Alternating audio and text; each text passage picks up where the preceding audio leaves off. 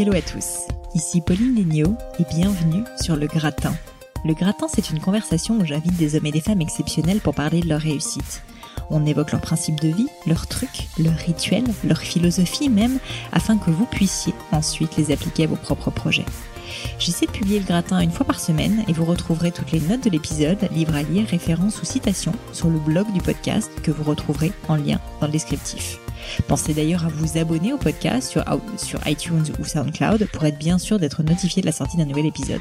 Car comme ceux qui me connaissent l'ont compris, j'ai pour l'instant fait le choix de ne pas avoir de jour de publication fixe. Disons que j'aime bien garder ma liberté. Enfin, si le podcast vous plaît, le meilleur moyen de me le dire et de soutenir tout ce travail, c'est de me laisser un petit mot sympa ou une note 5 étoiles sur iTunes ou encore de parler tout simplement du podcast autour de vous ou de le diffuser sur vos réseaux. Je sais que ça prend un petit peu de temps, mais c'est vraiment hyper utile et je vous en serai très reconnaissante. Mais passons maintenant à mon invité du jour. Aujourd'hui, vous allez écouter ma conversation avec Emmanuel Chan. Peu de personnes en France ne connaissent pas Emmanuel. L'émission Capital, qu'il a créée en 1988 pour M6, est encore aujourd'hui l'une des émissions de télévision les plus regardées en France. Et comme beaucoup d'entre vous, j'imagine, j'ai été bercée toute ma jeunesse par Capital. Je pense même que cette émission, qui avait pour but explicite de mieux faire comprendre le monde de l'entreprise aux Français, a été un élément déclencheur qui m'a fait complètement tomber amoureuse du travail et du monde des affaires.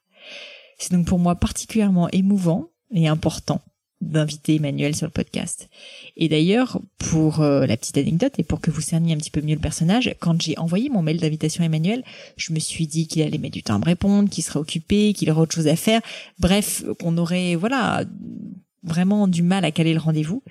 Et comme souvent, avec les personnes les plus occupées, avec les personnes qui ont le moins de temps, et qui sont voilà les plus successful. Il a répondu en un rien de temps un mail adorable qu'il était partant. Ça m'a rappelé l'anecdote selon laquelle Xavier Niel répondrait aussi à chacun de ses mails. Comme quoi tout est une question de respect et d'organisation. Alors avec Emmanuel, on a parlé de sa carrière de journaliste, de comment il est tombé dans la marmite, des talents nécessaires pour exercer ce métier, de comment lui est venue l'idée de créer Capital, qui d'ailleurs ne devait pas du tout s'appeler comme ça à la base, mais aussi de sa carrière de producteur avec son entreprise actuelle Éléphant, qui a quand même créé et produit des émissions à succès comme 7 Habits, ou Fais pas ci, fais pas ça, ou encore Parents mode d'emploi. Rien que l'anecdote de la création d'éléphant mérite que vous écoutiez le podcast. Vous verrez, même quand on s'appelle Emmanuel Chin, on est l'un des journalistes les plus connus de France. Faut savoir s'accrocher et s'entourer. On a aussi discuté de son amour du, poker, que je partage complètement, des conseils qu'il peut donner à des jeunes qui se lancent, de ses routines sportives ou de sommeil, et des très très nombreux livres qui l'ont marqué. Et j'étais d'ailleurs pas peu fière de voir qu'il a cité les trois mousquetaires, euh, que j'ai moi aussi évoqué dans l'épisode 18 du podcast avec mes recos de livres à lire pour l'été. Comme quoi, les grands esprits se rencontrent si je puis dire. Mais surtout, si je vous ai pas convaincu de le lire à l'époque ou de le relire d'ailleurs, j'espère qu'au moins vous écouterez les conseils d'Emmanuel Chin. Vous allez voir, Emmanuel est un homme passionné par son métier, engagé, qui a une vraie démarche pédagogique et de partage, mais garde une vraie conscience de sa responsabilité. J'ai trouvé que c'était une vraie leçon de sagesse. Mais je vous en dis pas plus et laisse place à ma conversation avec Emmanuel Chin. Bonjour Emmanuel. Bonjour Pauline. Merci beaucoup de m'accueillir. Euh, je suis enchantée d'être ici. Euh, je voulais commencer par une question. Alors j'ai évidemment beaucoup beaucoup lu sur vous, beaucoup regardé votre parcours et euh, je cherche toujours, pour tout vous dire, des petits éléments un petit peu différents, pas commencer tout de suite par capital, etc. éléphant. Et donc j'ai vu que vous aimiez jouer au poker. Vous avez même dit que vous aviez une passion pour le poker. Moi j'aime beaucoup ça aussi, donc ça m'a un peu amusé. Et souvent en plus je trouve que c'est une assez bonne métaphore de la vie. Donc je voulais tout simplement savoir comment vous étiez tombé là-dedans et qu'est-ce que ça vous fait le poker en fait? J'ai toujours aimé le jeu, euh, les cartes et le poker. Euh, c'est surtout à l'époque où j'étais étudiant à HEC que j'ai joué au mhm. poker. Beaucoup joué au poker avec une bande de copains qui sont restés des amis très proches d'ailleurs. Et on avait des parties euh, une fois par semaine le soir qui pouvaient se finir fort tard dans la nuit. Je peux imaginer. Et, et alors ensuite, j'ai joué avec d'autres groupes d'amis plus tard dans ma vie. J'ai mes bandes de poker. J'avais deux, trois bandes différentes. Euh, nous avons produit la première émission de poker à la télévision avec Elephant, qui était le World Poker Tour avec mm. Patrick Bruel. Nous l'avons coproduite avec Patrick sur Canal+. Mm. On a fait plusieurs saisons. Euh, c'est un format international. On avait pris les droits en France. C'était un grand succès. Alors, pour être tout à fait honnête, je joue un peu moins aujourd'hui, mais j'ai vraiment aimé ça. Et ce que ça m'a procuré, c'est des frissons, c'est euh, l'excitation du jeu, c'est aussi gérer soi-même ses propres impulsions, parce qu'on voit beaucoup de choses au poker. Mm. On voit les gens qui sont très joueurs, qui, qui, sont assez agressifs, ceux qui sont plus en attente, avec en même temps pour les très grands joueurs, ce qui n'était pas mon cas, euh, cette capacité à lire euh, statistiquement euh, les cartes qui vont arriver et avoir une science du jeu qui, au-delà des intuitions, des emballements mmh. ou des réserves, permettent de, de, gagner les grandes parties. Mais j'ai vraiment aimé ça et j'étais un joueur réputé plutôt J'allais vous demander justement, c'est quoi votre style euh, Plutôt, ouais, je, pouvais tout d'un coup partir sur un truc et, j'étais très déroutant. Et du coup, mes copains me disaient, avec toi, tout d'un coup, tu viens emballer la partie, on ne sait pas si tu as quelque chose ou pas. Et, euh, c'est vrai que j'étais assez... Euh, ouais, j'étais... mais j'ai gagné quelques belles parties, j'en ai perdu aussi. Mais voilà, on était un groupe qui jouions, et ça c'est vraiment très important au poker, tous avec un peu les mêmes moyens. C'est-à-dire mm. qu'il faut jamais se mettre à une table de jeu si vous n'avez pas les les moyens des, autres joueurs et donc ça restait vraiment raisonnable. Super. Bah écoutez, euh, merci. En tout cas, ça, me donne envie de jouer à nouveau. Je voulais euh, ensuite, bah, justement, on a parlé un petit peu d'HEC et de, bah, de votre euh, votre jeunesse. je voulais reprendre justement par le début, par le commencement et commencer par votre enfance. Alors, j'ai lu que vous aviez été un élève brillant, que du coup vous avez fait de très belles études. Ma première question, c'est vous vouliez faire quoi quand vous étiez petit? Vous vous aviez une idée? Non, petit, à partir de l'âge de 16-17 ans, je pense que je me suis vraiment passionné pour l'info. Euh, j'adorais euh, j'adorais euh, suivre les infos à la télé, la radio. Je me souviens, je rentrais du, collège ou du lycée, j'écoutais les flashs d'infos l'après-midi pour savoir si s'était passé quelque chose dans le monde.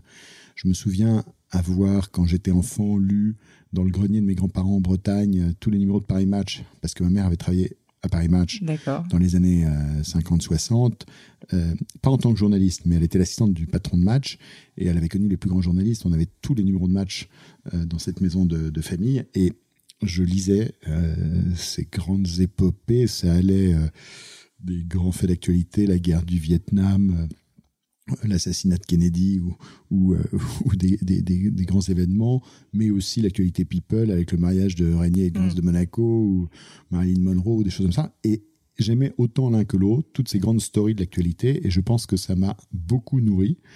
Euh, et quand j'ai décidé d'être journaliste ensuite, après l'aventure capitale de créer Elephant, je pense que l'histoire de 7 à 8, j'ai toujours dit 7 à 8, qui était la première grande production qu'on a faite avec Elephant, qui est un grand succès depuis 18 mm-hmm. ans, je disais, quand on a inventé le concept et le format, je me suis dit, il faut faire Paris Match en télé, raconter les grandes stories de ah. l'actualité. Et je pense que j'étais nourri dans mon enfance par ça. Alors, euh, j'avais envie de faire beaucoup de métiers, en fait. J'étais curieux de beaucoup de choses, mais c'est vrai que j'avais ce goût pour l'info. J'ai eu la chance de faire de bonnes études. C'est plutôt un, bon élève. Mmh. Brillant, je sais pas, mais en tout cas, dans les bons élèves, parce que j'étais vraiment curieux et j'aimais beaucoup de matières, aussi bien mmh. les maths que l'histoire, que le français, la philo. J'étais à la fois littéraire et matheux. J'étais moins fort en physique. Donc, après mon bac, j'ai choisi une prépa qui permettait de faire et l'un et l'autre, dont une prépa HSC. Mm-hmm. J'ai eu la chance de rentrer à HSC et là, j'ai découvert le monde de l'entreprise. Et le monde de l'entreprise m'a vraiment ouvert les yeux parce que moi, j'étais plutôt une famille de médecins. Mon père était neurologue. J'avais, mon grand-père était avocat, donc j'étais plutôt dans, des, dans des métiers euh, de l'entreprise que je ne connaissais pas. Mhm. Et à HSC, j'ai trouvé ça absolument passionnant, toutes ces matières qu'on apprend, euh, l'économie de marché qu'on découvre et tout, tout ce qui est lié autour du monde de l'entreprise. Et du coup, ça m'a absolument amusé. J'ai fait mon stage de fin d'année euh, en marketing chez Danone. Mhm. J'ai été envoyé en coopération chez Danone à l'époque, il y avait le service militaire et pour les personnes qui avaient fait des écoles de ce type, on pouvait le faire pour une entreprise, un service national d'entreprise VSNE, on appelait ça. Donc je suis parti pour Danone en Italie. Ils m'ont proposé, j'avais à l'époque 23 ans euh, quand je suis sorti d'HSC, euh, j'ai fait un an, un an et demi chez Danone. Ils m'ont proposé ensuite de rentrer chez Danone et là à 24-25 ans, j'ai eu un dilemme, soit je rentrais chez Danone ou là je oui, la carrière était une sorte de, de, carrière assez tracée, chef de produit, directeur marketing, mhm. directeur de filiale, tous ces tous ces postes euh, qui sont par ailleurs passionnants hein, pour, pour, pour les diplômés de l'époque que nous étions. Soit je prenais mon risque, comme on dit, et je faisais autre chose. Et j'avais au fond de moi l'envie d'être journaliste, et donc j'ai essayé à ce moment-là, et j'ai eu la chance de, faire un, premier stage euh, à France Inter d'été, qui était un stage absolument incroyable. On pourra en reparler bref, c'était mhm. vraiment mes premiers pas dans le monde du journalisme. J'avais 25 ans à l'époque, c'était l'été 87. Et là, je me suis dit, c'est le métier que je veux faire. Et, euh, et j'ai eu la chance ensuite de rentrer sur M6. Enfin M6, et M6 c'était une jeune chaîne qui démarrait, ils m'ont donné beaucoup beaucoup de d'opportunités de, à l'époque, et le fait d'avoir découvert, découvert comme quoi il y a rien sans rien, d'avoir découvert le monde de l'entreprise et, et, tout ce qui l'entourait à, à HSC, j'ai lancé Capital, qui était une manière de raconter en story, en enquête, en reportage vivant, mm, mm, mm. Euh, ce qu'est le feuilleton de l'économie de marché et de rendre ça accessible pour le grand public. C'est vrai donc je pense que si je n'avais pas euh, fait ces études-là, je n'aurais pas fait Capital. Donc tout est lié. C'est fou parce que c'est vrai que, enfin moi je me rappelle quand j'étais petite, évidemment comme un peu toute ma génération, je regardais Capital et, euh, et je me rappelle que c'était tellement différent en fait pour une jeune comme moi et ça m'a fait un peu tomber euh, amoureuse en fait du monde de l'entreprise et je pense que j'ai créé ma boîte en partie grâce bah, à vous donc ça me fait plaisir d'être ici aujourd'hui. Moi encore plus parce que c'est le plus beau compliment qu'on puisse me faire de dire que des gens qui ont découvert Capital et qui ont appris euh, avec euh, mm. euh, ce formidable outil qui est la télévision, qui rentre dans toutes les familles mm. et qui reste très puissant aujourd'hui comme média, d'avoir découvert, appris, aimé le monde de l'entreprise et que ça ait donné envie à des gens comme vous ou d'autres d'entreprendre et de créer une entreprise c'est le plus beau compliment que je puisse bah, recevoir de ces années capitales. Et parfois, des gens dans la rue m'arrêtent en disant Grâce à vous, j'ai créé ma boîte. Et moi, je suis tellement heureux de ça. Parce que je crois beaucoup à l'esprit d'entreprise, je crois beaucoup à tout ce qui est lié à cela. Et voilà, tant mieux si, si on a pu mais justement, en fait, je trouve ça d'autant plus intéressant qu'à l'époque, euh, sincèrement, le journalisme, on a l'impression que tout ce qui était prestigieux, c'était plutôt le journalisme politique. Alors j'ai vu que vous en avez fait, euh, l'info, Non, j'ai interviewé, j'ai eu un peu la chance et le hasard d'interviewer deux ou trois fois le président de la République. C'était Jacques Chirac à mhm. l'époque. Euh, mais je l'interviewais en tant que journaliste économique. D'accord. Moi, je n'ai jamais fait à proprement parler de journalisme politique. Mhm. Et ce que vous dites est très juste, c'est que j'ai toujours, mais malheureusement encore aujourd'hui, et je trouve que ça, c'est un retard de la France aujourd'hui, c'est que pendant des années, c'est un peu moins vrai aujourd'hui, mais pendant des années, euh, les grands patrons de médias étaient des journalistes ou des gens qui baignaient dans le journalisme politique. La mm. politique a pris une importance considérable dans le journalisme alors que ça intéresse de moins en moins de gens parce que franchement c'est une petite bah, ça se, ça se répète un, peu petit hein. théâtre qui voilà qui se répète un peu et on l'a bien vu. Et ça a été toute l'intelligence et, et l'audace d'Emmanuel. Macron de voir qu'il y avait euh, il, y a, il y a un an la fin un peu d'un monde qui arrivait et pour euh, régénérer les choses. Et moi je disais depuis longtemps il y a une déconnexion entre ce que pensent les journalistes et, ce que ressent le public. Le public s'intéresse le grand public s'intéresse beaucoup plus euh, aux choses de l'économie parce que ça les concerne directement leur vie quotidienne, que ce soit lié à l'emploi, au pouvoir d'achat, euh, à l'innovation, aux produits, enfin tout ce qui se fait dans l'économie, aux, relations entre salariés, employeurs, actionnaires, enfin c'est passionnant, c'est riche, c'est vivant. Alors que la politique, c'est toujours la même chose, et puis mm. voilà. Et il y avait une déconnexion, parce qu'on voit bien que les émissions politiques marchent très peu. Dès que vous mettez un homme politique à la télévision, ça marche plus. D'ailleurs, 7 à 8 a remplacé 7 sur 7, avec succès. 7 sur 7 qui était une très grande émission, et qui à l'époque le, politique était un peu la star. Mm. Mais aujourd'hui, je pense que l'économie a pris une telle dimension dans le monde d'aujourd'hui avec la mondialisation que, et moi je regrette qu'il n'y ait pas plus d'émissions économiques à la mm. télévision. Et je suis convaincu qu'aujourd'hui, il y a un décalage, à la différence des pays anglo-saxons, entre euh, la réalité d'intérêt du public pour la chose économique et ce que les médias délivrent de ce point de vue-là. Bah parce que, contrairement à vous, quand même, assez peu de journalistes ont un background euh, économique, en réalité. Oui, et il n'y a pas assez de curiosité pour ces sujets-là, même euh, auprès des journalistes. Mm. Euh, moi, je vois aujourd'hui, je préside bénévolement le CFJ, et je milite beaucoup pour qu'au CFJ, qui est le centre de formation des journalistes, mm. on accentue les formations économiques. et, et, je trouve que, si vous voulez, c'est pas assez mis en avant aujourd'hui. c'est culturel. Alors, avec Capital et d'autres émissions, ça a changé. Euh, mais je trouve qu'il y a encore beaucoup à, faire pour, euh, je dirais, ouvrir euh, l'esprit des journalistes et, des, dirigeants de médias à la chose économique. Et d'ailleurs, je dois reconnaître que là-dessus, Nicolas de Taverneau a été vraiment un précurseur et un iconoclaste, comme souvent il peut l'être d'ailleurs, parce que c'est vrai que lui fait partie de ces patrons de médias qui avaient compris que l'économie était un sujet absolument passionnant. Mm passionnant. Et j'allais vous demander justement si, euh, quand vous aviez eu cette idée de créer ce, journal économique, alors qu'à l'époque c'était... Euh, magazine. Magazine, excusez-moi. Euh, économique, c'était extrêmement novateur. Est-ce que ça a été difficile de convaincre? Est-ce que vous vous rappelez un petit peu la façon dont ça s'est passé ou finalement ça s'est fait naturellement? Je m'en souviens très bien. C'est un jour, Nicolas m'a appelé. J'étais à M6, je venais de rentrer à M6 depuis un an et je faisais une rubrique économique à la fin du 6 minutes. Mm. Donc il n'y avait pas encore de magazine comme Capital. Ouais. Et il m'a appelé, il m'a dit écoute, il y a un journal qui s'appelle le journal Investir, qui est un journal boursier, Mhm. qui aimerait euh, parrainer une émission. Donc il faut qu'on imagine une émission autour de la bourse, parce qu'on a besoin de sous. Donc euh, comme ils veulent mettre des sous pour parrainer une émission, trouve-moi une idée. Je lui écoute une émission sur la bourse, sur une chaîne comme M6, qui est une chaîne jeune et musicale. Ouais. Je trouve ça un peu décalé. Mais on va trouver une idée. On a trouvé une idée qui était en 10 minutes, un quart d'heure, de raconter les coulisses d'une entreprise avec des conseils boursiers derrière, etc. Et d'ailleurs, l'émission aurait dû s'appeler Investir au départ. Et puis, euh, trois semaines avant le, le démarrage de l'émission, euh, j'ai envoyé un mot à, à Nicolas de Taverneau, Jean Stock, le directeur des programmes de l'époque, et Jean Drucker. Je leur ai dit, écoutez, il faut pas l'appeler Investir parce que d'abord, je trouve que le nom ne reflète pas la modernité d'une chaîne jeune et musicale comme M6. Et puis, si jamais demain ils ne sont plus les sponsors, ben, on sera coincé. Euh, il faut, et j'ai suggéré que l'émission s'appelle Capital. Mhm. Et euh, ils m'ont dit très bonne idée. Donc on l'a, on l'a appelé Capital. Elle aurait dû s'appeler Investir. On l'a appelé Capital. À l'époque, le magazine de presse, le journal Capital n'existait pas. Mais Ouais. en fait, quand il s'est lancé deux ans après, on s'est rendu compte qu'ils avaient déposé le titre dans la Mm. classe presse et nous dans la classe télé. Donc nous avons cohabité. Une cohabitation d'ailleurs qui s'est plutôt bien passée parce que il y avait une approche assez commune, c'est-à-dire assez ludique, assez visuelle, assez concrète, un peu story, Mhm. euh, qui renouvelait l'écriture un peu euh, du journalisme économique, aussi bien dans le journal Capital qu'avec l'émission de télé qui démarrait. Donc on a très très bien cohabité, sans qu'il y ait de lien d'actionnariat ou de Ouais, lien particulier. Et, et on a lancé Capital. Et ça a démarré par une émission autour de la bourse, qui donnait des conseils et qui faisait les coulisses d'une entreprise, racontait les coulisses d'une entreprise. Et puis un jour, ça c'est donc c'est Taverneau qui a poussé ça. Et un jour, il m'a appelé un lundi matin. Je me souviens, il me dit passe me voir assez tôt. donc j'arrive à 8 heures au bureau et il me dit écoute, on a eu un séminaire ce week-end. Et on va lancer Capital en prime time le dimanche soir. À l'époque, ça, ça durait une demi-heure le vendredi soir et 10 minutes le dimanche entre deux films. Donc ça change d'échelle, quoi. Et là, il me dit, ah, je dis, mais t'es fou? Il me dit, non, non, pas du tout.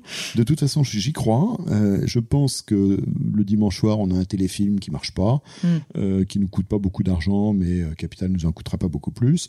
Et au moins, on fera de l'image, à défaut de faire de l'audience. Mais moi, j'y crois, ça peut marcher. Mhm. Et c'est lui qui a eu la vision de le mettre en prime time. Le premier numéro, d'ailleurs, n'a pas très bien marché. On a fait un numéro, on a fait une erreur. J'ai fait une erreur, on l'a fait sur l'économie de la presse. Ouais, j'allais vous Ça demander. Ah, sur la presse, d'accord. Ouais, ça s'appelait On vous promet la une. Et en fait, euh, ça intéresse pas les gens, l'économie Mm. de la presse. Donc on a fait un- une émission qui était très bien par ailleurs, qui était vraiment bien. On a fait 7% de part de marché. Je me souviens à l'époque, M6 devait faire 5-6%, donc Mhm. c'était pas non plus un bid absolu, mais enfin, c'était en dessous de ce qu'on espérait, bien sûr. Et euh, Taverneau m'a appelé, il partait à Los Angeles.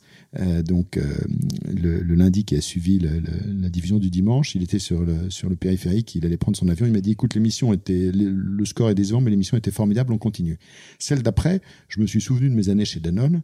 On a fait, on l'a appelé la grande bouffe, euh, et, et, et on a fait les coulisses de, de, de l'industrie agroalimentaire avec les usines, les, Ah, le sympa. marketing, le produit. Mm. Et là, on a fait 17% de part de marché. Énorme. Je me souviens, à l'époque, M6 faisait 5 ou 6. C'est comme si aujourd'hui, euh, vous faisiez euh, euh, Oui, le double ou deux fois et demi le, le score sur de la un chaîne. produit. Donc, euh, sur, sur- sur une émission.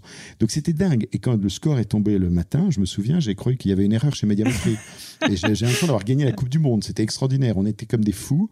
Et là, là, l'émission était lancée. Ah, vous avez Et- compris que c'était. et ça on a compris qu'en fait, ce qui était très important, c'était de parler de sujets qui intéressaient le public Mm. aussi. Voilà, et d'aller chercher la curiosité du public. Donc, moi, je me considère en tant que producteur comme quelqu'un qui doit d'abord être un pédagogue dans ces émissions de magazine où on doit rendre très accessible et très rigoureuse l'information qu'on délivre. Mhm. Et en même temps, euh, accessible, ça veut dire aussi euh, un peu sexy dans la manière de le raconter, sans rien euh, compromettre euh, au fond du sujet. hein. C'est le fond d'abord et la forme aussi pour rendre ça. c'est comme un article. hein. Il y a des articles, vous, vous les lisez, ils vous tombent des mains. Bah, il faut Mhm. que ça soit agréable à lire ou à suivre en images.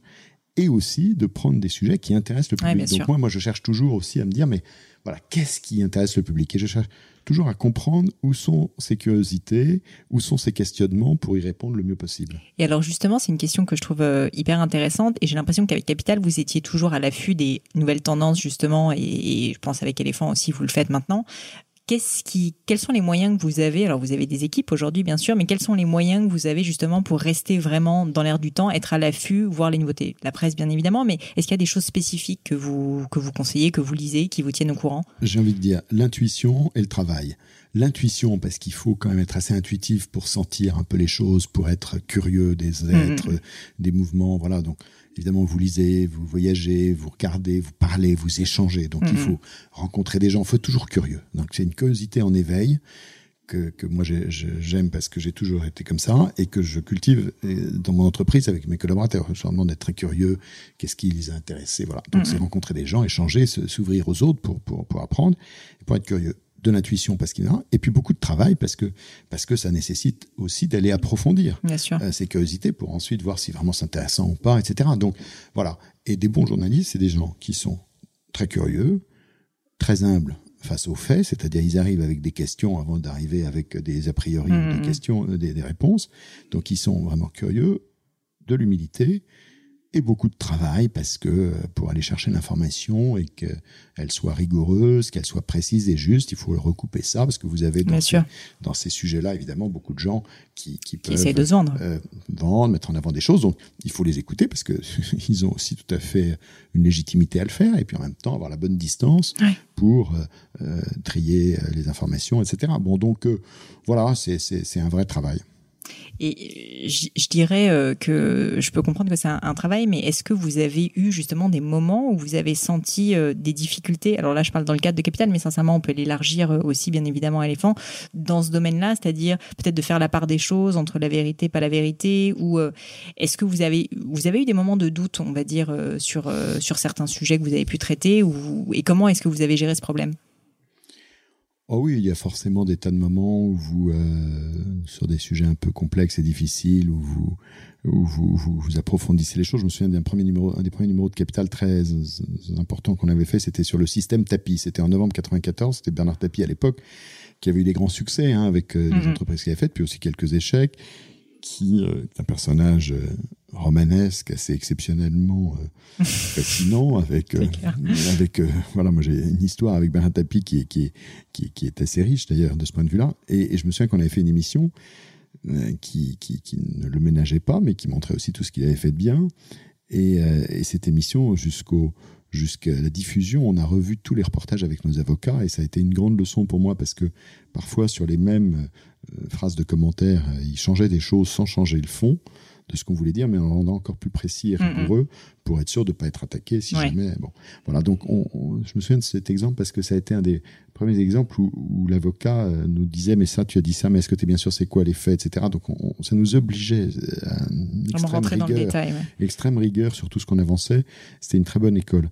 Euh, je pense aussi quand on est journaliste on a un sens de la responsabilité. Je me souviens d'une d'une d'une émission euh, là euh, c'est un regret que j'avais eu parce qu'on avait fait un reportage sur une entreprise de restauration, euh, une success story de restauration, j'oublie le nom, mais euh, c'est des mm, une personne qui avait créé une chaîne de restauration autour des, des bistrots un peu de terroir avec des nappes à rouges et blanches, etc. Le truc était plutôt très très successful. Il avait voilà et on avait fait sa success story. Et puis à un moment on avait filmé dans les cuisines et on voyait qu'il y avait de la cuisine sous vide. Bon, Mm. ce qui est plutôt très bien la cuisine sous vide parce que c'est une très bonne euh, qualité. Hein, c'est ce qui permet de garantir aussi du goût, etc.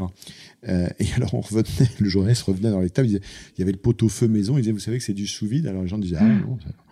Et on l'avait diffusé en montrant en même temps que c'était de la qualité. Et puis Mm. moi, en, derrière, en plateau, j'avais un grand chef qui était, euh, je sais plus, c'était Bernard Loiseau, peut-être à l'époque, ou, ou Ducasse, enfin, je ne sais plus, et qui avait dit, mais le sous-vide, c'est très bien. Donc, on avait, Mm. on n'avait pas voulu du tout euh, porter Ouais, euh, tort à cette ouais. entreprise. Simplement, l'effet avait été dévastateur, parce Ah qu'en oui. image, il s'était vendu sur le terroir, le machin, et le fait qu'on montre que derrière, il y avait du sous-vide, et du coup, ils avaient, ils avaient derrière, euh, ça avait chuté leur réservation, et, et, et, et l'entreprise avait, avait vraiment, euh, le reportage de Capital l'avait vraiment, alors Mhm. qu'on voulait montrer les qualités de l'entreprise, l'avait quand même mis dans une situation compliquée. Et ça avait été pour moi aussi une grande leçon sur le fait que quand on traite ces sujets-là, il faut être très attentif aux perceptions euh, pour ne pas, euh, sur des euh, sujets un petit peu sensibles, à tort, porter préjudice à une Mhm. entreprise alors qu'elle avait rien fait de malhonnête. Ouais, ouais, bien. Alors, sûr. Elle avait, elle avait rien fait de malhonnête. Elle n'avait absolument rien fait de malhonnête. Elle avait juste un petit peu dans sa communication, voilà. Euh, mais il y avait Oui, elle avait habillé la mariée un petit elle peu. avait bien, mais en même temps, c'était probablement bien meilleur comme Mhm. ça, si vous voulez. Ouais, donc ouais. c'était bien meilleur comme ça. Donc, enfin voilà. Donc, alors ensuite, là, je vous prends des exemples qui vous, peuvent vous paraître anecdotiques, mais c'est des exemples dont je me souviens parce que c'est c'est des leçons aussi dans la manière de faire ce métier, parce qu'il faut être quand même très attentif et, et responsable. Euh, maintenant. euh, Maintenant, effectivement, euh, on a vécu tellement de tellement d'aventures. Je pourrais en parler pendant trois heures. Même avec 7 à 8, on a eu des épisodes, des épisodes très bah, forts, c'est vrai que cette notion de... des moments où il y avait des sujets hypersensibles. Et cette notion de responsabilité, c'est vrai quand on voit l'ampleur, l'ampleur quand même de, de et l'impact euh, des émissions comme ça, c'est vrai que vous pouvez faire ou défaire quasiment une entreprise. Donc je peux comprendre que ça, ça soit pas forcément facile à porter. chez Margot. Il me semble bah, souvenir la chaîne de restauration. je regarderai pour voir s'il si, se porte mieux. Si on si on parle un petit peu de éléphant aussi, euh, je voulais bien évidemment en parler. Donc euh, le succès, enfin phénoménal maintenant de cette entreprise de production. Donc j'ai découvert qu'il y avait 150 employés, si je me trompe pas, quelque chose comme ça. Euh, qui a créé des émissions reconnues, donc comme cet avis que, que vous avez cité, fait pas ci, fait pas ça. Enfin, il y en a en fait un nombre absolument incalculable. Le World Poker Tour aussi, dont on a parlé. Euh, déjà, je voulais savoir qu'est-ce qui vous avait fait franchir le cap finalement de devenir entrepreneur à votre tour euh, et de passer de l'autre côté de la barrière et de ne plus simplement entre guillemets être journaliste? Alors, d'abord, journaliste, je le reste parce que c'est un état d'esprit, c'est une curiosité. J'ai toujours ma carte de presse. Je suis d'ailleurs directeur d'une agence de presse puisque Éléphant et compagnie, qui est la filiale magazine d'Éléphant et qui produit 7 à 8, a le statut d'agence de presse pour pouvoir employer des journalistes. Euh, donc, et pas mal d'émissions que nous faisons, dont sont des émissions magazines euh, journalistiques, comme 7 à 8, comme beaucoup de documentaires que nous faisons, historiques, politiques, économiques, euh, on fait une vingtaine de documentaires par an. Bon, et puis c'est vrai qu'il y a une autre partie fiction, série télé, cinéma, euh, corporate aussi pour les entreprises. On fait du brand content, toutes ces filiales-là euh, qu'on manage avec les producteurs associés d'éléphants, évidemment, sont dans des domaines de, de création de contenu qui vont au-delà du monde du journalisme. Mais je reste quand même Fondamentalement, c'est ça. Oui, avec un état d'esprit de curiosité et de et d'indépendance euh, qui, qui, est lié à l'image que, que, que, que, je me fais de, de ce métier et à, ce que j'aime dans ce métier. Alors, ce qui m'a fait franchir le pas, d'abord, quand j'étais à M6 et que j'ai fait Capital, euh, les gens ne le voient pas, mais la partie de la présentation, le moment où je suis à l'antenne en train de mm. présenter Capital, c'était entre 5 et 10 de mon temps de travail. Bah oui. C'était, euh, je sais pas, c'était euh, oui, il fallait lire le prompteur. 5-6 heures tous les 15 jours, puisque c'était une semaine sur deux entre la préparation des plateaux et l'enregistrement des plateaux. alors que euh, la partie euh, la plus, euh, la moins visible, mais la plus importante de mon travail de capital, c'était de produire l'émission. Hmm. C'était d'imaginer d'abord le concept hein, qu'on a créé from scratch. Hmm, hmm. J'étais ça à M6, je l'ai créé au sein d'M6 avec toute une équipe, avec l'impulsion de Taverneau et d'autres, mais, mais c'était quand même, j'étais un peu le, le, leader, le, leader de, de, de, de, tout ça le manager de l'équipe. C'est tout euh, un travail pour trouver les thèmes, pour euh, euh, animer une rédaction de 25 à 30 journalistes, pour revoir tous les synopsis de sujets, pour aller au salle de dans les salles de montage revoir les, les, récits. Et là, moi, je, je, faisais un peu, j'étais aussi bien le producteur, le rédacteur en chef, etc. Quand l'émission a grandi, après, j'ai pris un rédacteur en chef, mais j'étais très lié avec lui. J'avais des adjoints, mais je suivais la ligne éditoriale et je voilà. Donc, c'était l'essentiel de mon travail. C'est un peu comme un patron de journal qui fait le journal et puis il écrit l'éditorial. écrire l'édito, ça lui prend deux heures ou moins ou plus, mais euh, il fait le journal. et moi, le fait d'aller présenter l'émission, ça me prenait un petit peu de temps, mais peu par rapport au fait de la fabriquer et de manager sa fabrication et de la produire. Donc finalement, j'ai pas vraiment changé de métier. J'ai juste, à un moment donné, j'étais à l'époque directeur de l'information d'M6. Donc j'avais remplacé Patrick de Carolis qui était parti euh, rejoindre Patrice Duhamel à France 3 pour être son directeur des magazines avant de présider plus tard France Télévisions. Et en tant que directeur des magazines, je recevais des projets de producteurs extérieurs. Je gérais d'autres magazines que Capital, mhm. Zone Interdite, on avait lancé Secret d'actualité, on avait lancé d'autres magazines. Et je recevais des projets de, producteurs extérieurs. Et parfois, je voyais, des, projets que je trouvais très bons, mais qui n'étaient pas pour la ligne éditoriale d'M6. Mhm. Et je me suis fait un jour la réflexion en me disant, oh là là, mais j'adorerais être à leur place. C'est-à-dire, j'adore M6, j'étais très heureux sur cette chaîne, mais j'adorerais être indépendant, pouvoir proposer des projets variés aux chaînes. Selon la ligne éditoriale des chaînes, j'aurais un, spectre très large d'idées à proposer. Et un jour, je vois mon ami Thierry Bizot, qui était devenu entre-temps directeur de tous les magazines hors info à M6. On était ensemble à M6. C'est un vieux copain. Qui est un ami d'enfance, oui, c'est ça. Qui est un ami de prépa. On s'est rencontrés sur les bancs de la prépa. Et Thierry, nous avons une histoire, une amitié qui date de plus de 35, 30 ans, 35 ans. Euh, et on avait 18 ans à l'époque. Euh, et, et, on est devenus très, très amis. Euh, il a été témoin de mon premier mariage. Il a fait un discours à l'époque exceptionnel d'intelligence, de drôlerie, de sensibilité. Nicolas Taverneau était là. Il était à l'époque directeur général de L'Oréal en Belgique. Et Taverneau est venu me voir en me disant Je suis prêt à signer un chèque en blanc pour que ce type vienne nous rejoindre sur M6. Je lui dis Un chèque en blanc, ça ne te ressemble pas. Mais on en reparlera demain quand, quand les, les, les, les, joies de la fête seront un peu dissipées. Euh, et le lendemain, il m'a dit Écoute, j'ai oublié le chèque en blanc, mais j'aimerais bien qu'il vienne nous rejoindre. Et donc, Bizot, six mois après, a atterri à M6. Il est devenu directeur des magazines Hors Info. Il a très bien géré ça. Et un jour, je lui dis, tu sais, on était tous les deux au comité de direction d'M6, je lui dis que tu sais, on adore cette chaîne, mais si on, partait, créer une société de production, on mhm. pourrait travailler pour M6, pour TF1, pour France Télé, pour Canal, etc. Et il me dit, écoute, ouais, pourquoi pas? Pendant six mois, on a réfléchi à ça, puis un jour, on s'est lancé. Alors là, ça s'est pas très bien passé avec Nicolas parce que euh, il n'a pas tellement compris pourquoi on mm. quittait M6 pour partir dans la production, alors que il considérait que c'était pas un métier forcément euh, très créateur de valeur. Il m'avait dit à l'époque, je me souviens, là je vous comprends pas du tout, vous seriez parti pour lancer une chaîne sur Paris et l'Île-de-France, euh, une nouvelle chaîne de télé. Alors là, j'aurais trouvé ça très très bien, je serais peut-être parti avec vous. Mais là, à partir, de créer une société de production, je vois pas l'intérêt. Bon. Et finalement, euh, bon, on a, on, a, on a quand même voulu partir parce que c'était pas du tout contre M6, parce qu'on adorait mm-hmm. et la chaîne et les, et, les, dirigeants de cette chaîne, mais, mais, mais parce qu'on avait envie de vivre cette aventure. Et, puis, et donc, c'est ce qui a décidé ça. C'était l'idée de se dire, si on est indépendant, on va pouvoir travailler, développer, créer. On sentait que les chaînes avaient besoin de programmes. Euh, dès le début, on a dit, on va faire du magazine, mais un jour, on fera de la fiction, parce qu'on adore les histoires. Et d'ailleurs, on a lancé Quelques années après, on a démarré euh, Éléphant en août 1999, le 16 août 1999, date de naissance, le premier jour où on a levé le, rideau de fer, je me souviens, euh, comme l'épicier du coin de la rue euh, qui, était, qui, qui, qui, fermait la porte de nos premiers locaux, qui étaient des petits locaux boulevard Pereire. Et, et on s'est dit un jour on fera de la fiction. Et, et 7 ou 8 ans après, on a lancé une filiale de fiction qui aujourd'hui est un des plus importants producteurs de fiction télé en France, hmm. euh, qui a produit notamment Fait pas ci, fait pas ça, cette série, cette comédie familiale, mais aussi euh, Par en mode d'emploi, La stagiaire sur France 3 avec Michel Bernier, Le tueur du lac sur TF1, Working Girl sur Canal+, beaucoup de nouvelles fictions là en ce moment qui sont en, en, tournage, en écriture. On en a fait beaucoup. On a sept, euh, sept séries en ce moment à l'antenne plus un peu de cinéma. Donc on, a, on, a, on avait l'idée qu'un jour on ferait aussi, au-delà du magazine et du mhm. documentaire, de la série télé, de la fiction, du cinéma. Et c'est une aventure d'entrepreneur à laquelle nous avons associé d'autres producteurs, parce que ce qui a fait la réussite d'Éléphant jusqu'à maintenant, c'est que nous avons, Thierry et moi, euh, créé l'entreprise il y a maintenant 19 euh, euh, ans, ça fera 19 ans le 16 août. et donc, ça a fait 19 ans le 16 août 2018. Et euh, au-delà de nous, nous avons associé d'autres producteurs au capital des filiales que nous mhm. avons créées au fur et à mesure pour pouvoir euh, se développer. Diversifier aussi votre, ouais, votre Et puis attirer les talents. Ouais bien sûr. Et si, si, on revient un petit peu sur ces débuts, là j'ai adoré quand vous en avez parlé au, tout début, les, les, premiers jours chez Elephant, ça ressemblait à quoi? Est-ce que vous aviez déjà une feuille de route précise? Vous aviez déjà réfléchi à l'émission? Parce que ça faisait quand même un moment que vous en parliez, euh, d'après ce que je comprends. Qu'est-ce qui s'est passé concrètement? Alors je vais vous dire, les, les premiers jours c'était très simple. On est, quand on est parti d'M6, Taverneau, dans un premier temps, a dit bon, bah, Je vous donne capital en production. Je sais combien ça coûte, je rajoute 10% de frais généraux, marge de production un peu plus encore. Donc vous aviez quand même un premier client.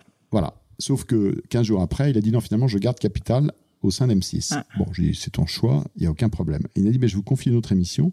Il nous a confié une émission sur laquelle Bizot travaillait à l'époque d'M6 en développement, qui s'appelait Unisex, qui était une émission qui était présentée par euh, Flavie Flamand à l'époque, et euh, qui était pour le 18h, 18h30, euh, l'Access Prime Time.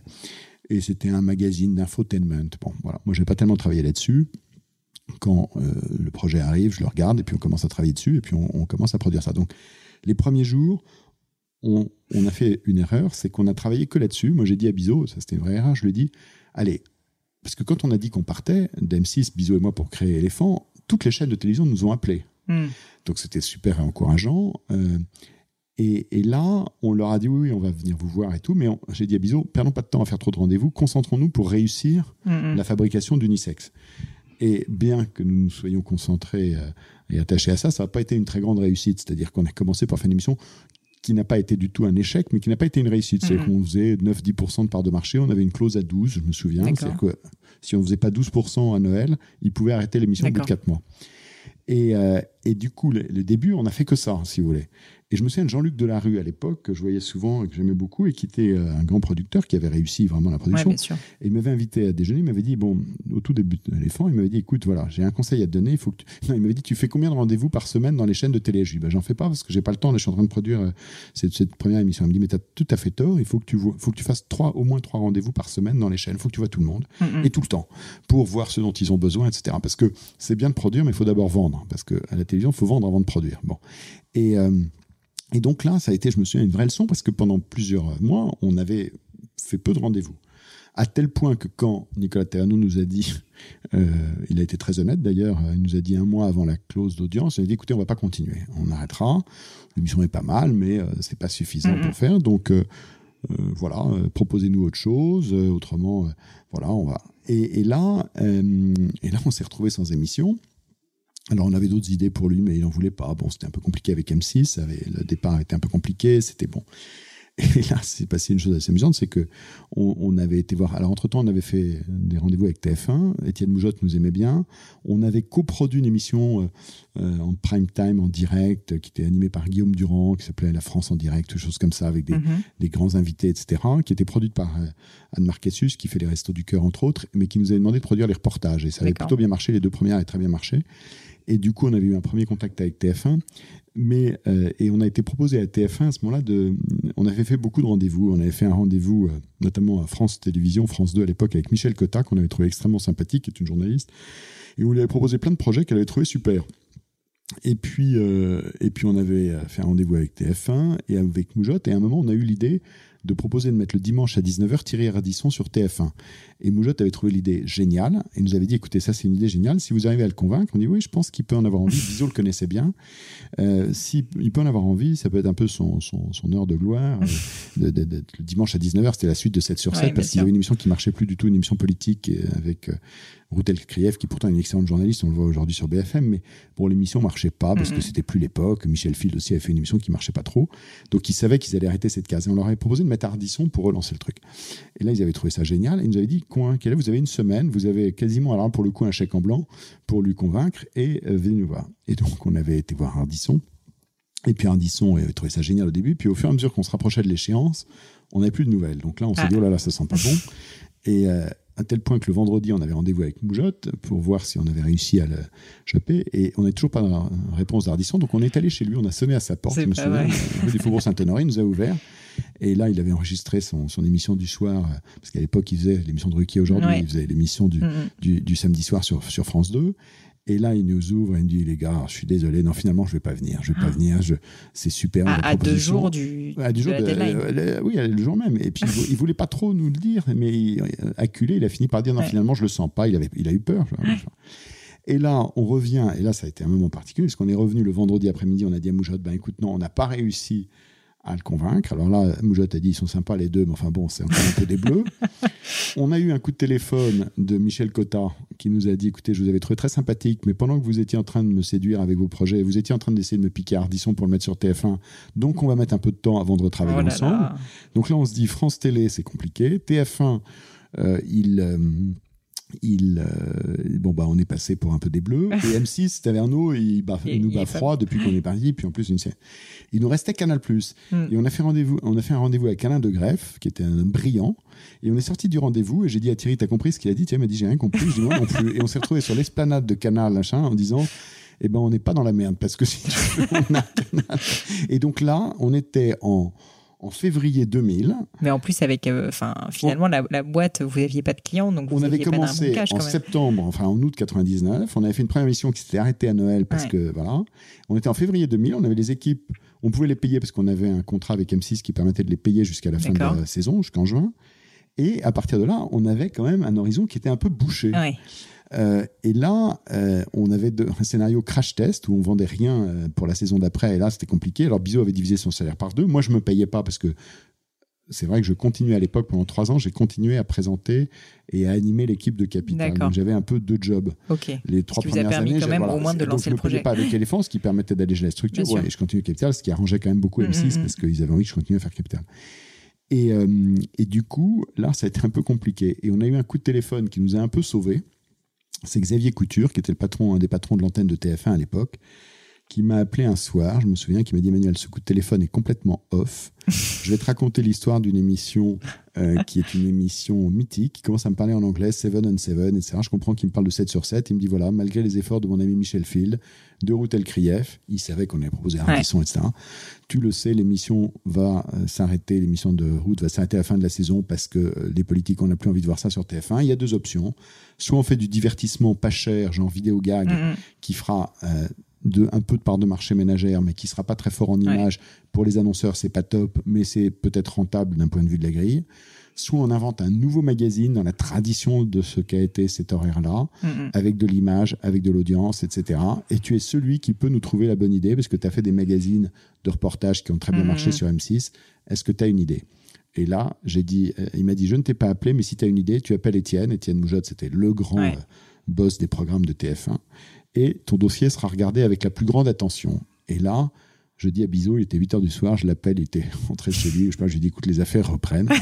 et en trois jours, on a eu l'idée de, cette, de 7 à 8, qu'on avait appelé au départ 5 personnes. Et c'est là où j'ai dit, on va faire pareil match en télé. On va faire 52 minutes, 5 reportages de 10 minutes sur les gens qui font l'actualité, mm. du froid, du chaud, etc. en story.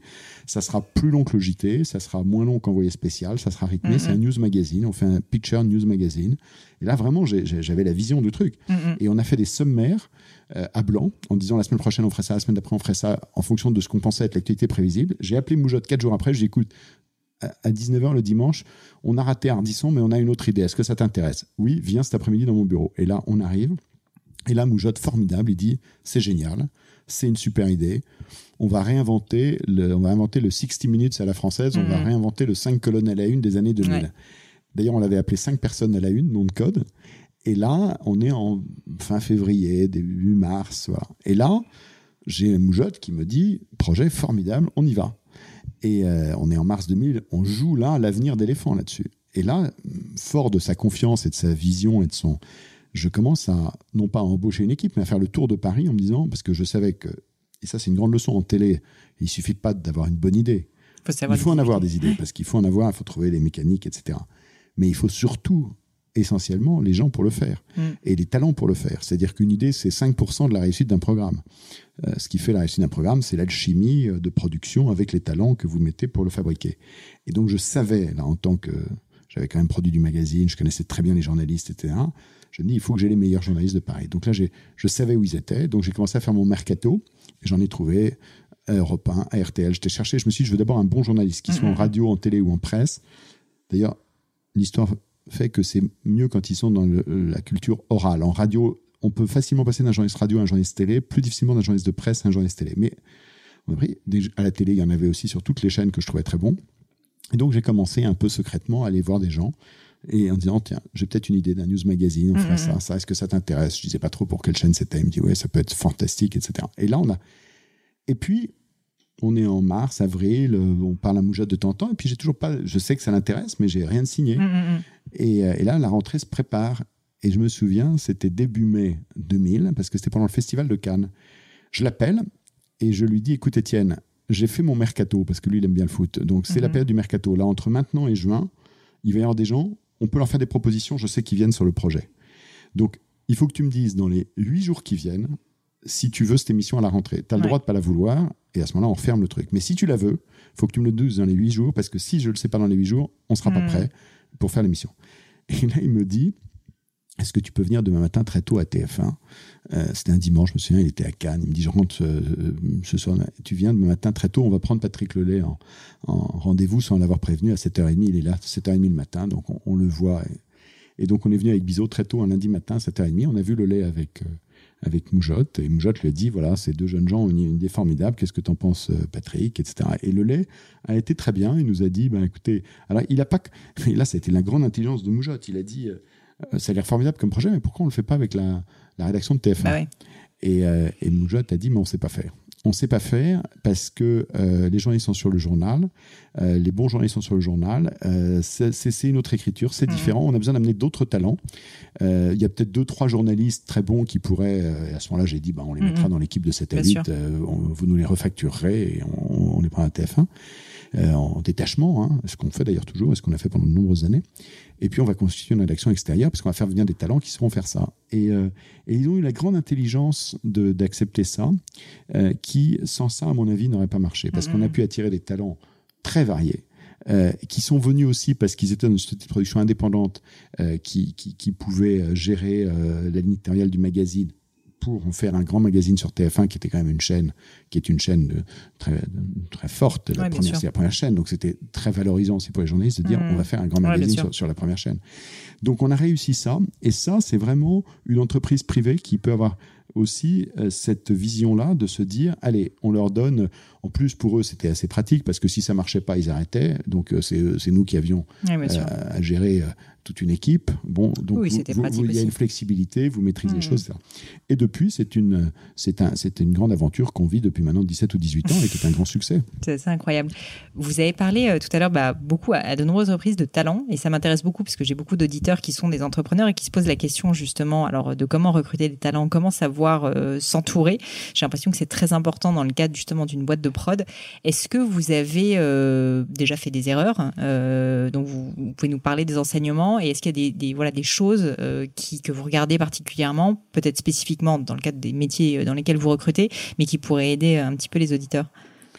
Alors je crois que quel que soit le métier, que ce soit de la production de télé ou n'importe quel autre type d'entreprise, s'entourer des meilleurs talents est une évidence. C'est vraiment la clé de réussite d'entreprise, c'est les, hommes et les femmes qui, qui le font. Alors, selon les métiers, on, chaque métier a ses spécificités. Donc, moi, j'avais effectivement, au début, parmi les journalistes, j'avais repéré ceux qui euh, étaient bons, ceux qui mhm. avaient euh, cette curiosité, cet enthousiasme, cette rigueur, cette capacité de travail, cette adhésion au projet, cette éthique, mhm. tous ces sujets-là. Selon les métiers, donc, on a des critères. Bon. Donc ça, c'est des critères différents ou pas. Bon. Puis il y a des critères communs euh, à tous les métiers. Euh, moi, je crois que que, que l'enthousiasme est un est un critère moi qui me plaît bien. Euh, L'autre jour, j'ai rencontré un chasseur de tête qui, qui m'a dit une chose que j'ai, qui m'a dit mon expérience de chasseur de tête me fait dire qu'il faut essayer de recruter des gens heureux, qui ont le goût du bonheur. Mm. Parce que quand les gens ont le goût du bonheur et, et, et, ont plutôt une capacité à savoir être heureux, mon expérience de chasseur de tête me fait dire que c'est souvent des bons recrutements parce qu'ils mm. ont aussi une personnalité qui peut rayonner, qui a une résilience forte aussi par rapport aux, épreuves euh, ou de la vie ou de l'entreprise euh, et qui regardent les côtés positifs des choses. J'ai trouvé ça intéressant comme remarque. Euh, alors, dans les conseils, effectivement, c'est évidemment d'abord d'être capable dans chacun de nos métiers d'identifier les critères qui font que c'est une réussite, d'être en, vraiment en, en, écoute et en porosité vraiment avec avec avec le milieu euh, environnant pour euh, repérer euh, les mhm. bons. c'est être capable d'avoir un projet d'entreprise qui les attire. Ça c'est très très important. Donc je crois que le projet d'entreprise à l'époque où on a lancé cet habit, c'était un projet extraordinairement attirant qui nous a permis de débaucher des journalistes qui étaient très très très bien installés dans des superbes médias, mais qui pour ce projet-là sont venus. Le projet d'éléphant ensuite a attiré aussi beaucoup de gens. On a eu un projet, et notamment c'était un projet spécifique quand on a décidé d'associer euh, des producteurs au capital des filiales qu'on a créées. Nous étions, et je crois que nous sommes un des seuls, sinon le seul producteur. Donc ils sont associés vraiment à ah, l'éléphant.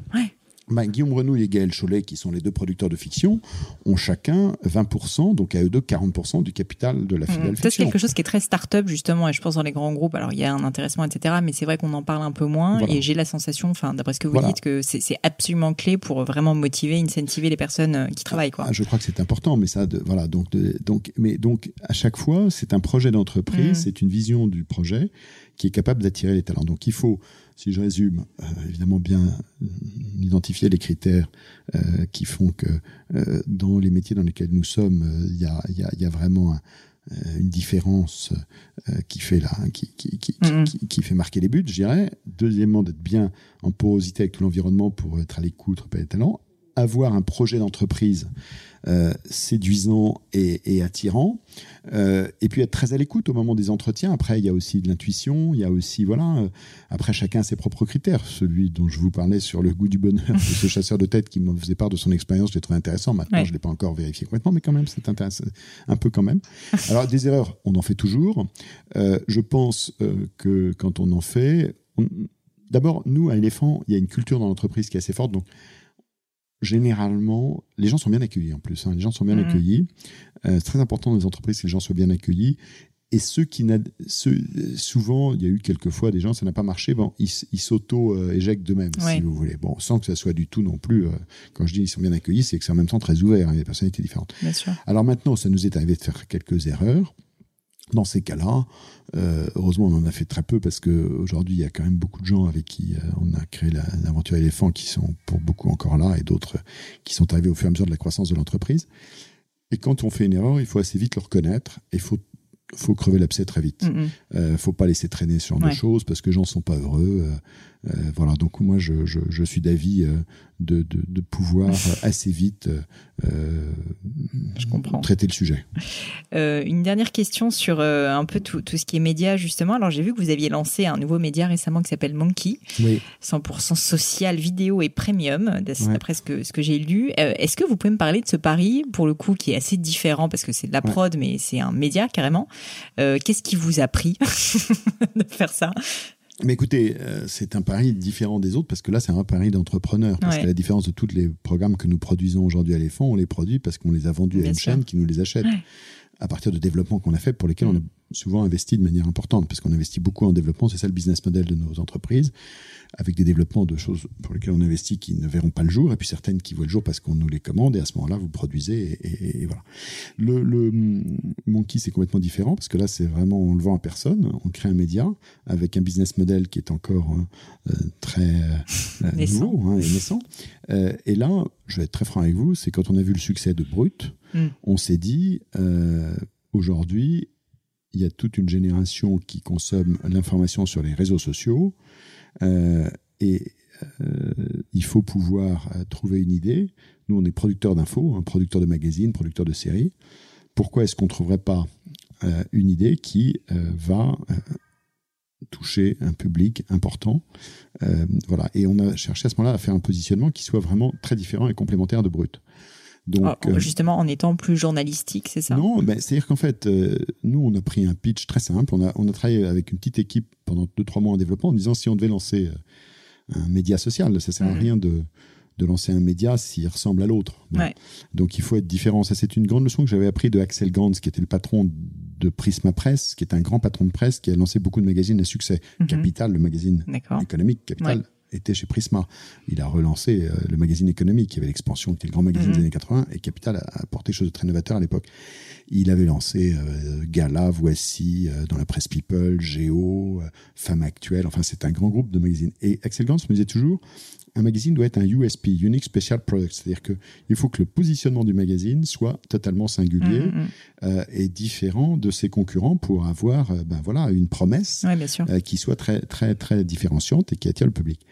Et donc, j'avais beaucoup appris à son contact et j'ai dit aux équipes, avant qu'on ait l'idée de Monkey, il faut qu'on trouve quelque chose qui soit vraiment singulier, unique. C'est brut, c'est une autre promesse, qui est très bien faite d'ailleurs, mais c'est différent.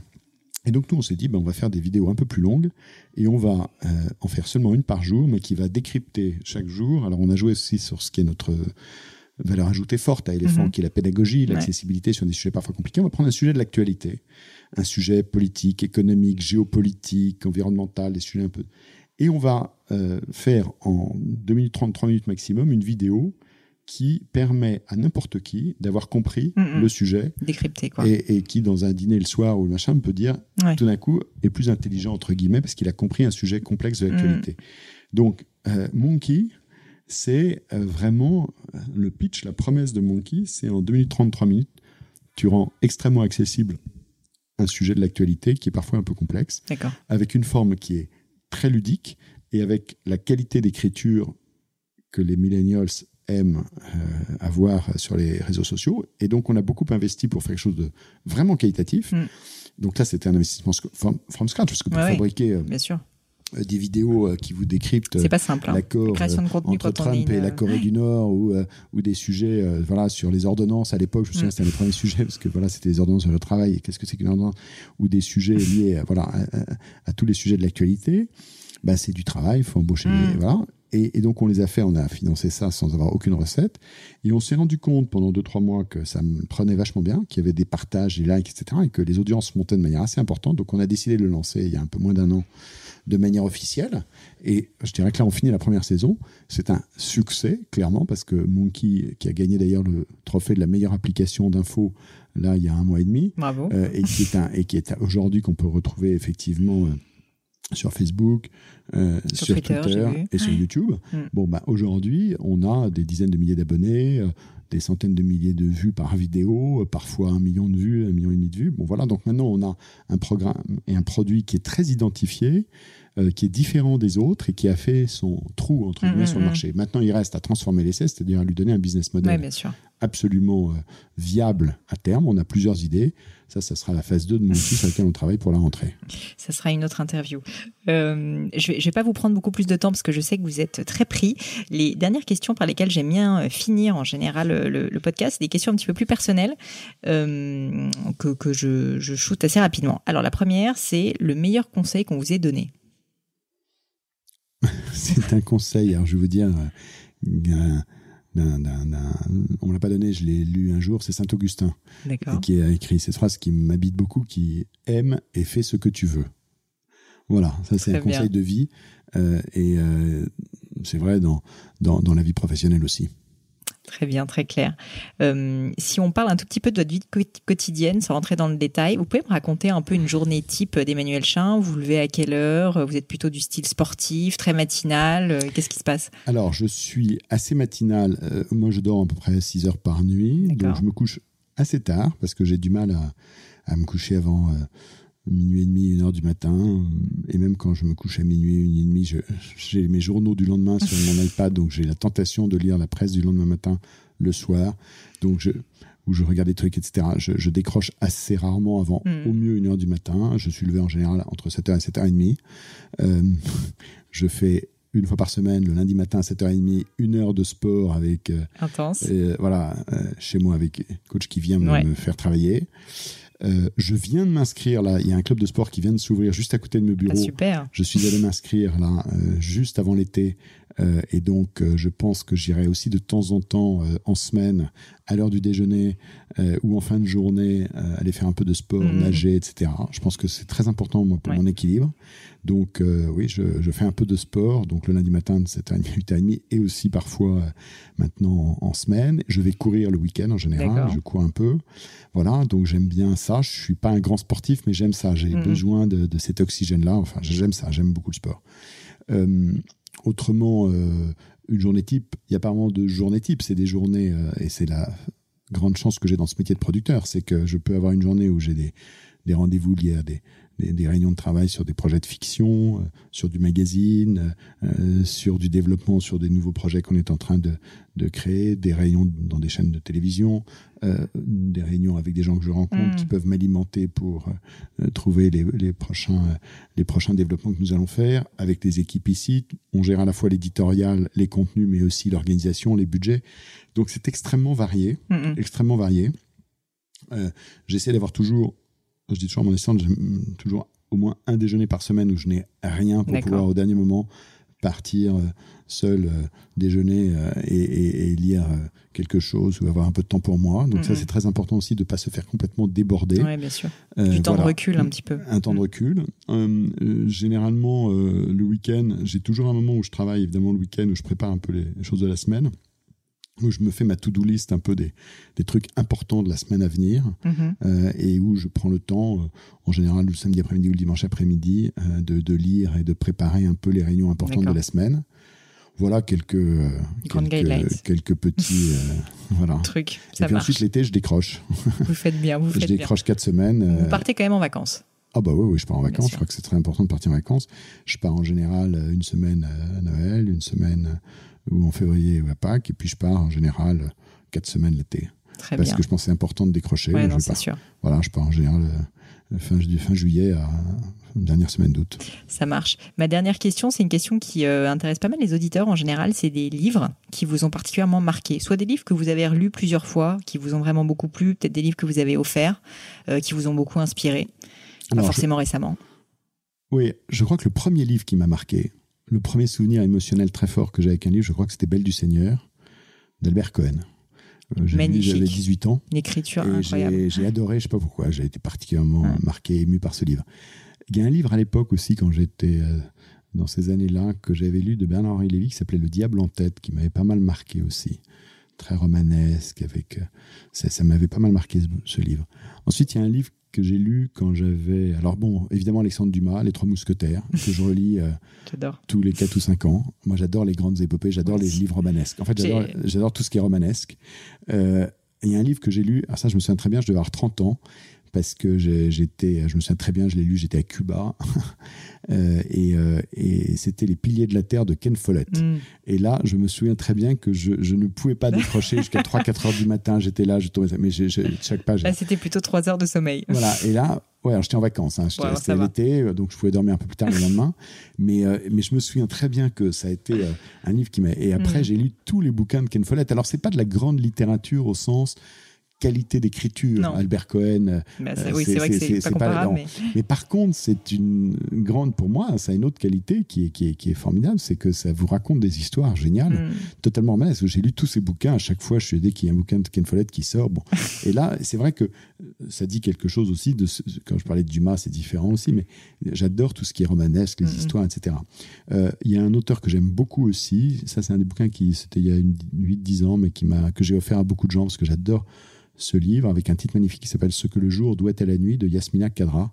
Yasmina Kadra, c'est un, grand écrivain euh, algérien qui avait écrit un, livre formidable qui s'appelait L'attentat. L'attentat, ça je vous le conseille, c'est un livre absolument incroyable. Euh, c'est l'histoire d'un. Bah, ça démarre, euh, vous avez un médecin qui. qui qui ça se passe en Irak, je crois. Et il y a eu un, attentat suicide. Et donc, mhm. euh, le livre démarre. Il, Avec ça. Et il, a, dans son, dans, son, dans son hôpital, arrivent les, euh, les blessés, parfois très, très, très, très graves, les morts, les blessés, enfin, de, cet attentat suicide. Et il va découvrir que euh, c'est sa femme qui a été le, le, ah, qui a été le kamikaze. Le kamikaze, ouais. ah, oui. Et c'est un livre sur, sur, sur, tout ce qui se passe dans les territoires, etc. Qui, et sur le conflit, bon, qui, qui est absolument saisissant. L'attentat de Yasmina Kadra, très bon bouquin, et il a écrit Ce que le jour date la nuit. C'est la fin de la guerre d'Algérie. C'est un livre, alors là, très émouvant, moi, que j'ai beaucoup aimé. Voilà, quelques exemples comme ça de livres. Une belle, une belle liste déjà. ou plus récents. Et, euh, juste un dernier livre peut-être en management ou économique ou business, vous qui êtes aussi très intéressé par ça Alors, je vais être honnête, je lis, j'ai jamais tellement lu les livres de management euh, et de business, hein. parce qu'en fait, j'adore les livres d'histoire. Ah si, si, non, bah, le, meilleur, euh, le meilleur livre de management et de business, c'est le livre de Steve Jobs. Vous voulez dire la biographie la, de... le livre, la biographie de Steve Jobs. C'est vrai qu'il est assez, assez exceptionnel. Ah, c'était super. Bah, c'est aussi, c'est parce que vous aimez bien les histoires. C'est quand même. C'est parce que j'aime bien l'histoire. j'aime bien l'histoire. Ouais. Et Steve Jobs, que j'ai eu la chance d'interviewer ça, Trois fois. être sympa. Trois fois. Ah et, notamment, son dernier interview en France, d'ailleurs, il est sur YouTube. Vous tapez Steve Jobs, Emmanuel Chien, Canal+. C'était sur Merci pour l'info, une émission que j'ai animée pendant un an sur Canal+. Et, euh, et je l'ai, euh, et, euh, c'était au moment du lancement de, d'iTunes, je crois. Et, et il était venu en direct. Il avait, c'est la seule interview qu'il avait faite. Et, on avait, et je l'avais interrogé deux autres fois. Ça donne quelque chose même. Ah ouais, ouais. Et une fois, à l'époque où il n'était pas revenu chez Apple, euh, c'était un peu sa traversée du désert. J'avais été aux États-Unis. C'était avant, c'était au tout début de Capital et j'avais été, j'avais été interviewé aux États-Unis. Je me souviens, j'étais parti trois jours. Euh, ouais, ouais, ouais. Bon. Et est-ce que, Steve, est-ce que Steve Jobs vous a appris quelque chose pour que ce soit le mot de la fin, je pense. Steve Jobs, c'est ouais, c'est-à-dire que c'était un type extraordinaire. C'est-à-dire que c'est à la fois ce mélange de, de coolitude et en même temps d'extraordinaire exigence, pas cool du tout, mais tellement cool en même temps. C'est ce mélange-là. Et puis ça a été quand même. Ce qui m'a appris, oui, je pense quand j'ai tout à l'heure le aime et fais ce que tu veux, je pense que c'est quelqu'un qui a qui a suivi vraiment euh, les voies intérieures. Mm. Euh, qui pouvait être parfois tourmenté, mais qu'il a mm-hmm. essayé de, suivre avec beaucoup de lucidité, d'honnêteté et de, et de force. Mm-hmm. Ben merci, euh, merci beaucoup pour votre temps, euh, Emmanuel. Euh, je laisserai aux auditeurs le soin de regarder bien évidemment Monkey, de regarder le site d'éléphant, de regarder toutes les toutes les productions que vous faites. si jamais juste des personnes, alors veulent pas forcément vous contacter directement, mais veulent vous suivre, est-ce qu'il y a un moyen de le faire, par exemple, sur les réseaux sociaux? Alors c'est là où je suis très mauvais. c'est que je suis sur Twitter, mais je j'envoie jamais de tweet, mais je suis sur Twitter. Très bien. Euh, et alors, vous allez dire, ce type est absolument, mais c'est un, c'est un vrai éléphant au sens archaïque du terme, pour le coup, pas, pas le éléphant moderne de l'entreprise que, que nous dirigeons avec Thiabizo et nos associés, mais euh, c'est que je, je, si je dois avoir un profil LinkedIn, je je m'en suis même pas occupé, je sais même pas comment Donc ça marche. Donc des gens peuvent envoyer un message dans le noir que vous ne recevrez que pas. je recevrai peut-être, voilà. Autrement, on a un site avec des contacts et, euh, et puis en général, quand on m'envoie des mails, euh, j'essaye vraiment d'y répondre. Bon, très je bien. me suis fixé cette exigence-là. Ben, en tout cas, vous avez répondu au mien et je vous remercie. Merci. à bientôt. À bientôt. Hello à nouveau. Et quelques dernières petites choses avant de vous quitter. Comme d'habitude, si vous cherchez les notes de l'épisode, avec toutes les références, que ce soit les outils, les livres cités, c'est simple, allez directement sur le descriptif du podcast sur l'appli de votre choix. Aussi, si vous souhaitez me contacter pour me poser des questions, proposer de nouveaux invités peut-être, ou juste me faire un feedback, n'hésitez pas. Euh, J'adore ça, les feedbacks. Donc foncez directement sur Twitter ou Instagram sous le pseudo Pelenio, P-L-A-I-G-N-E-A-U. J'essaye de répondre quand on me parle, donc n'hésitez pas. Et comme à chaque fois, vraiment mille merci d'avoir écouté jusqu'ici. N'oubliez pas, si le podcast vous plaît, que vous appréciez tout ce travail, euh, le plus simple pour m'aider, c'est tout simplement de mettre euh, bah, soit un petit mot doux, soit une note 5 sur iTunes ou de partager sur vos réseaux sociaux aussi. Ça donne le moral, ça m'aide énormément à faire connaître le podcast, donc n'hésitez pas. Voilà, merci à tous et je vous dis à très vite pour un nouvel épisode.